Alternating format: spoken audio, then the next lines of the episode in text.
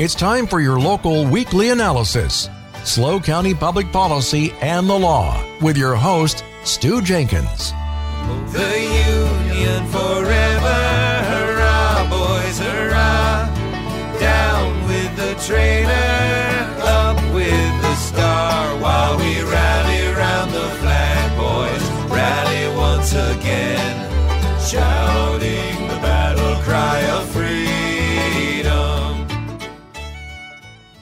Welcome back to SLO County Public Policy and the Law, only at K News 985. My wife says I should have had a shorter title for this show. The station is going to be rebroadcasting it on Sundays as well as on Saturdays, so it'll be broadcast and live streamed if you're on the internet from 10 a.m. to noon on Saturday morning and from 3 p.m. to 5 p.m. on Sunday afternoon. Here at SLO County Public Policy and the Law, you will hear from office holders, lawyers, and activists shaping your world. As a lawyer, I help protect families and their real estate and their estate plans.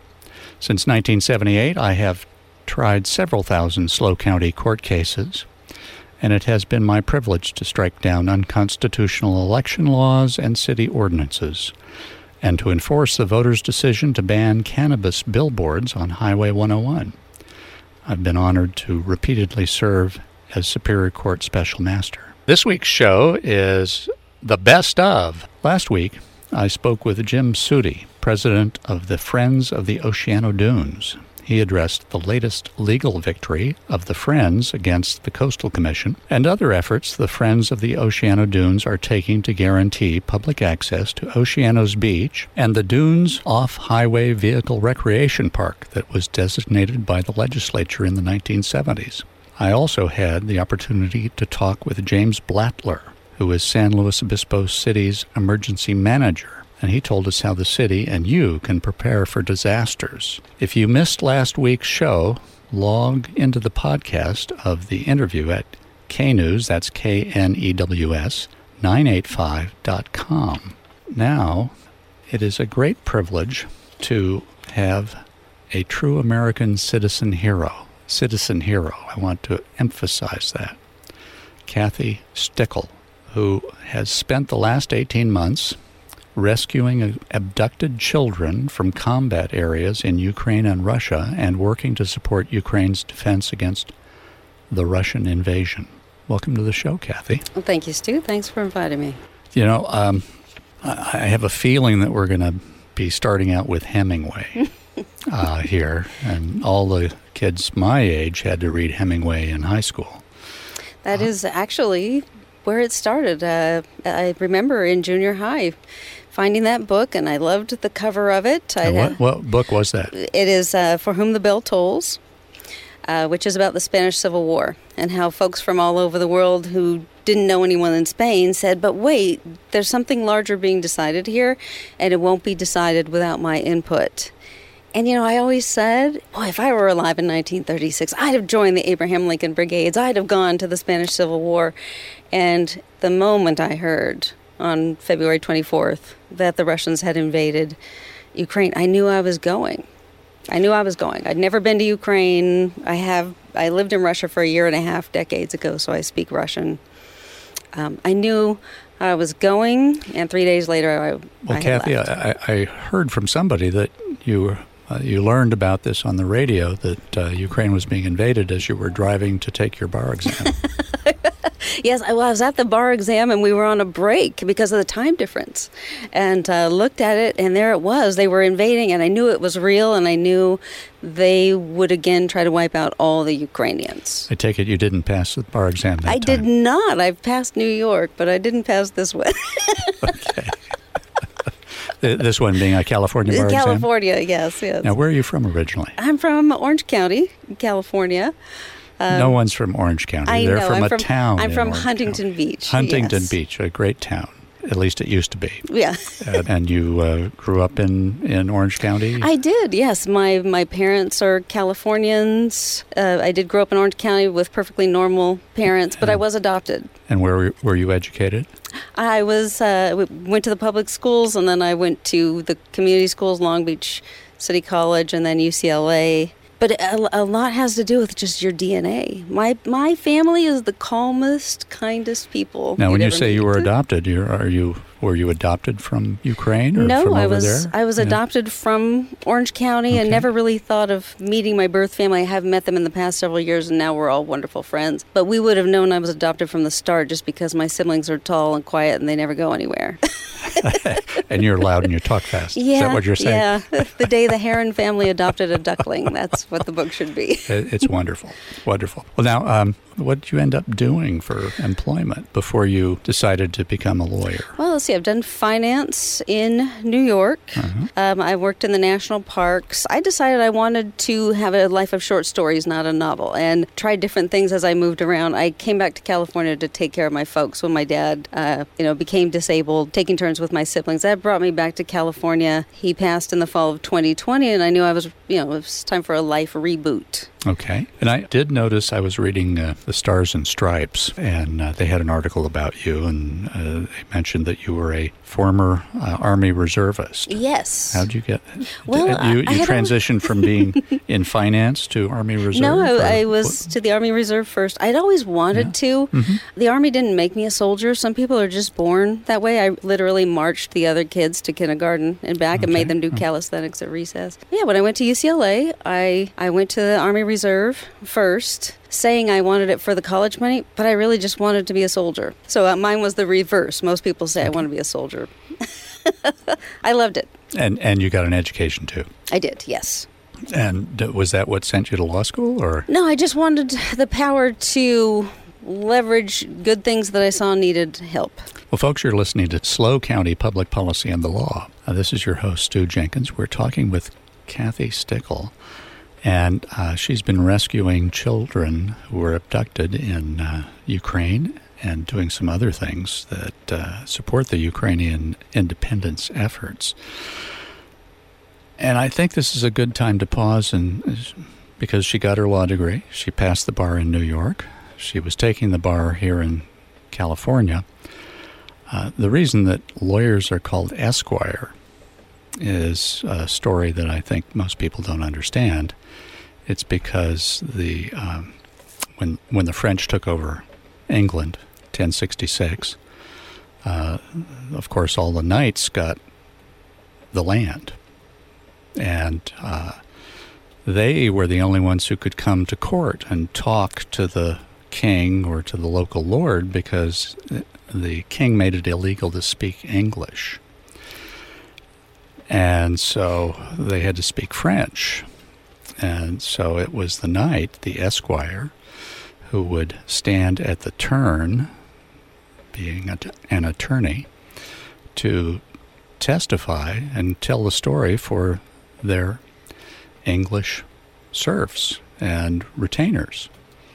And that's how lawyers became lawyers in the American and English system. And so here we have a, a good example of someone who was uh, a lawyer who heard that Ukraine was being invaded.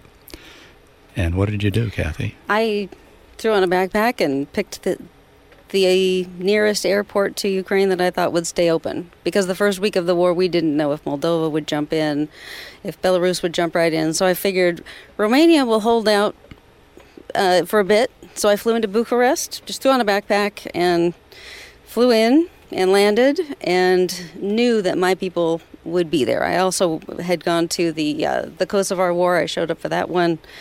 Um, but you know that your own your own tribe, honestly, the knights of humanity, would be there, and I help I help move them along. But to You, you didn't know who you were going to meet. You No, just knew that no. you would meet the right folks there. Yeah, we do. It's it's amazing how quick mm-hmm. these networks come together, whether it's for supplying the troops or getting to the war or medical. Now, what had you done in the Army Reserves? Well, just blew things up. So yes, I did show up to the war with the International Legion application in my pocket. Not sure, am I going to be a soldier? Am I going to be a civilian volunteer? Am I going to help in the hospitals? Everybody just shows up. Now, where did you fly into? Bucharest, Romania. And then from there, where did you go? Um, I meant to go straight to Odessa, but they everything was closed down by the Russians by the end of the first week of the Mm-hmm. war. So I went around to Poland, and someone saw a Facebook post who I hadn't talked to in 30 years, and they said, "Hey, jump in our car. We're going to Ukraine tomorrow." So I did, and we went and picked up some women and children from the middle of the country. And I'll tell you what, there's you think you know how some things are going to feel, but when you are standing in some man's driveway and he's kissing his kids goodbye and putting them in your car, and all he can say is thank you. Uh, you know, and he knows that everyone who left a hundred years before, when the Russian Revolution happened after the First World War, everyone who ran over the borders just like this to get out to get the women and kids out of the way, they never saw their family members again because the Iron Curtain came down. Came down, yeah. Yeah, yeah, and you've got everything he cares about in the world, and you're just some knucklehead from California Driving them to Poland. To where yes yeah someplace, yeah no yeah. Mm-hmm. we go out to poland. Um, but yeah what is their future? Where will they be? What will they nobody knows and we just figure it out as we go along. Well, I, I also read an article that uh, you didn't just take women and children out of Ukraine, that uh, when you would come back, you'd be ferrying in drones.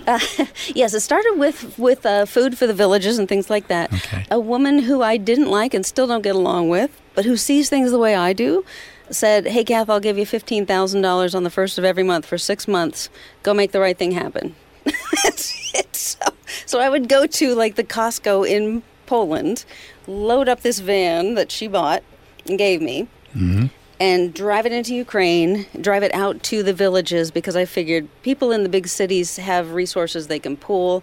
We're going to be the people who pulls people off those back roads in the villages and gets the food out to the shut-ins to the old folks. And that's what I did and then we moved out as many people as we could and then you come to a point where you say the best way to to keep Ukrainians safe is to make it harder for the Russians to kill them. And so I started helping the troops um, with things like getting thermal scopes and drones, and we just buy them in Poland and drive them in, and you get a network of soldiers that you know, and we, we put them in their hands. So the, the countries are doing what the countries do, they're deciding fates of nations and borders. But as individual people and little teams of groups, we are shifting the fate of the individuals and the small groups that we get to know. You're making sure they have the supplies and the armament that they can use to survive. Right, that this soldier will have socks, that these soldiers will have first aid kits because theirs got blown up last night. It would take a country a while to move that up. I've been in the army, to move that up the chain and back down the chain. Uh-huh. We just move it in hours and hand it.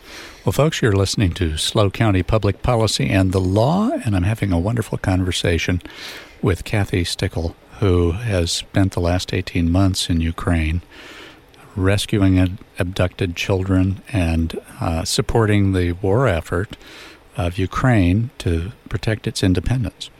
Um, Kathy, when you, um, I, I think the the things you did uh, rescuing abducted children are just amazing. It was an Can you- amazing can- experience. um, I, I, I, saw an interview actually of you um and of a woman who ran an orphanage Mm-hmm. where the children, the orphanage children, were all abducted by Russian soldiers and taken to Russia. Yes, Natalia had a hundred children at the state residential school when the Russian invasion in the south was successful more quickly than anyone could have imagined. The whole corner down in Kherson fell in seven days. Wow. And everyone was watching Kiev, and there was a checklist where they were calling and saying, "Has that orphanage or state school been evacuated? Has that one been evacuated?"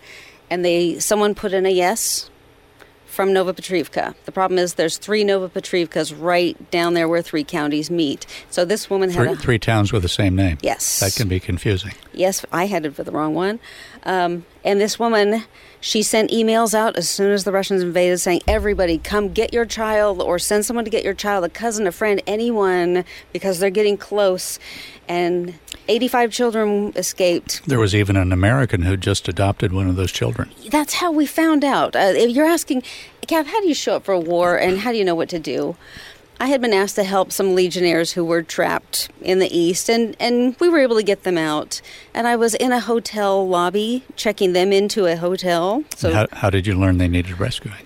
Because a guy sent me a Facebook Messenger message that said, Hey, you don't know me, but my sister-in-law says you're amazing. You were her babysitter 35 years ago. Some she said you're she said you're in Ukraine. I know some eight guys who are trapped and they need help. Do you know anybody because the structures in place are not going to be able to get them. Wow. We did get them. It was amazing, but as I was in this lobby checking these boys in with their various injuries, um, some How did you go get them? Well, I, I actually with our little phones I, I was in I was in Krakow and I yelled to some people and I said, "Everybody, we need eight men picked up in in Lysychansk who can go? And a, and a friend I'd never met in Kiev said, I can go, but it'll take 12 hours. We're gearing up right now, but keep looking for someone closer. Someone in Dnipro said, We'll go. It's going to take us seven hours. Keep trying to find someone closer, but we're going. And we got it down to. This was all on your phone? Yes. We got it down to a group that was an hour and a half away and had friends in the local Ukrainian group. So they even got air support to watch them go in to get these fellas. Wow. Yeah, and they're, you know, a French, two Frenchmen and a Canadian and some Americans. We got them out of there. But as I'm checking them into this hotel, I'll be thinking that was the big deal. You know, that's the big thing of my life. Some really irritating lady kept trying to strike up a conversation with me and telling me the universe, you need to listen to the universe, and she was batty. And so finally, it was the the phones were how you got word about this. Uh, yes, this orphanage. I'd never met the fellow who asked me for help.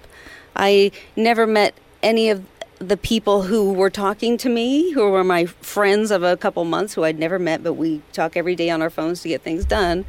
And I'd never met, obviously, the fellows who were out there in the East. Mm-hmm.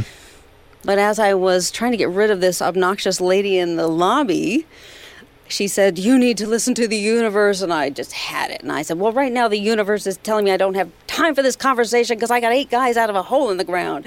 I stomped off. When I came back that evening, a man in the lobby came up to me and said, uh, Did I hear you say that you get people out of dangerous places? And I said, Well, apparently I do now. He said, Could I just see you over here? And he said, Okay, there's there's 15 orphans and they're trapped in an orphanage and we need someone to go get them and no one will go get them because it's too close to the front lines. And i said how close? And he said like three kilometers. I was like three kilometers? We're feeling pretty brave at this moment. And i was in kiev at this time. Mm-hmm three kilometers. Let's go. So I get my, me and my two buddies. We borrow a van. We head for it, and then we realize it's the wrong Novopetrivka, and they are behind the Russian lines. They are in Russian occupation. And I have two men, an American and a New Zealander, who are obviously military. so we had to stop, and we had to sort out that rescue. I got the phone number of Natalia, the woman at the orphanage who was stuck with those 15 children. Nobody's coming to get them. Well, ultimately, the Russians took those 15 children. They did, yes. We were talking, we were communicating and helping and having people check on her from above, literally from trees, from rooftops, um, for a couple months. And then in August, the children were moved by the Russians east as the Russians fell back because our plan was we can't run in and shoot all the Russians and rescue the kids because it's too dangerous for the kids. The children were not being raped, they were not being beaten, and we knew it Mm-hmm. So we couldn't justify risking them. So we had to just wait and send in stuff. Uh, and then the Russians did move them further back east. A month and a half later, they moved them further back east and not to further in Ukraine, not in Crimea. They moved them to actual Russia, to eh, to Krasnodar, Russia. Uh, but when you're tied in, when you've heard that voice of a woman who's standing there with 15 kids and and nobody can come to get her. And you think, you know, all these, all of our masculine ways of solving problems, blow things up and shoot, it hasn't worked. Let's try something totally different. So, what'd you try? Let's try, you know, middle aged, uh, overweight American females. Uh, for our radio listening off listeners, uh, there's nothing overweight about this well, guest. well, I don't, anyway, I, I don't, I don't alert people. You know, when people see me on the street, they're not going to be thinking, "Here comes." this is radio after all. Yes, here comes Rambo who's going to save everybody. You know, we did it with communicating with people who were in Russia. There are some good Russians who who helped us move information and if they did it so that when there is a war crimes tribunal, they can say I was one of the good people, that's fine. I'll Mm-hmm. testify for them.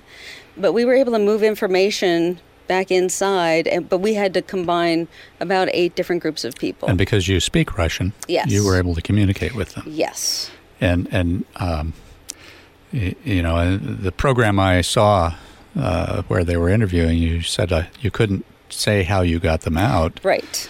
Because you might have to do it again. Absolutely. There's the, that But- transit camp in Krasnodar But still had kids where did you get the kids to? Ah, we ran for the closest border, which was uh, Tbilisi, Georgia.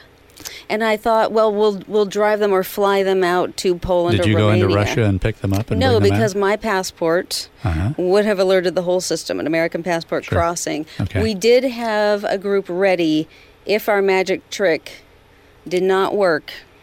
Um, so somebody drove them drove them out of Russia into Yes. into Georgia for you. Yes, but we did have a, our third group of killers ready to go in and actually shoot them up and grab the kids if our last ditch didn't work because we were two days from And them going east in, in Russia. oh my! And for our listeners, this is Georgia, which is uh, Yes. on a In little little country yes. in the Caucasus on the Black Sea, not Georgia, where um, where indictments occurred this week. Yes, yes.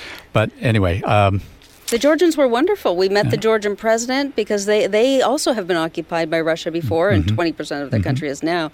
The Georgians were wonderful, and we decided to, to keep the kids there. They can't go home yet because their whole neighborhood is mined like crazy, and the rockets are still coming now down. were you able to get other children out?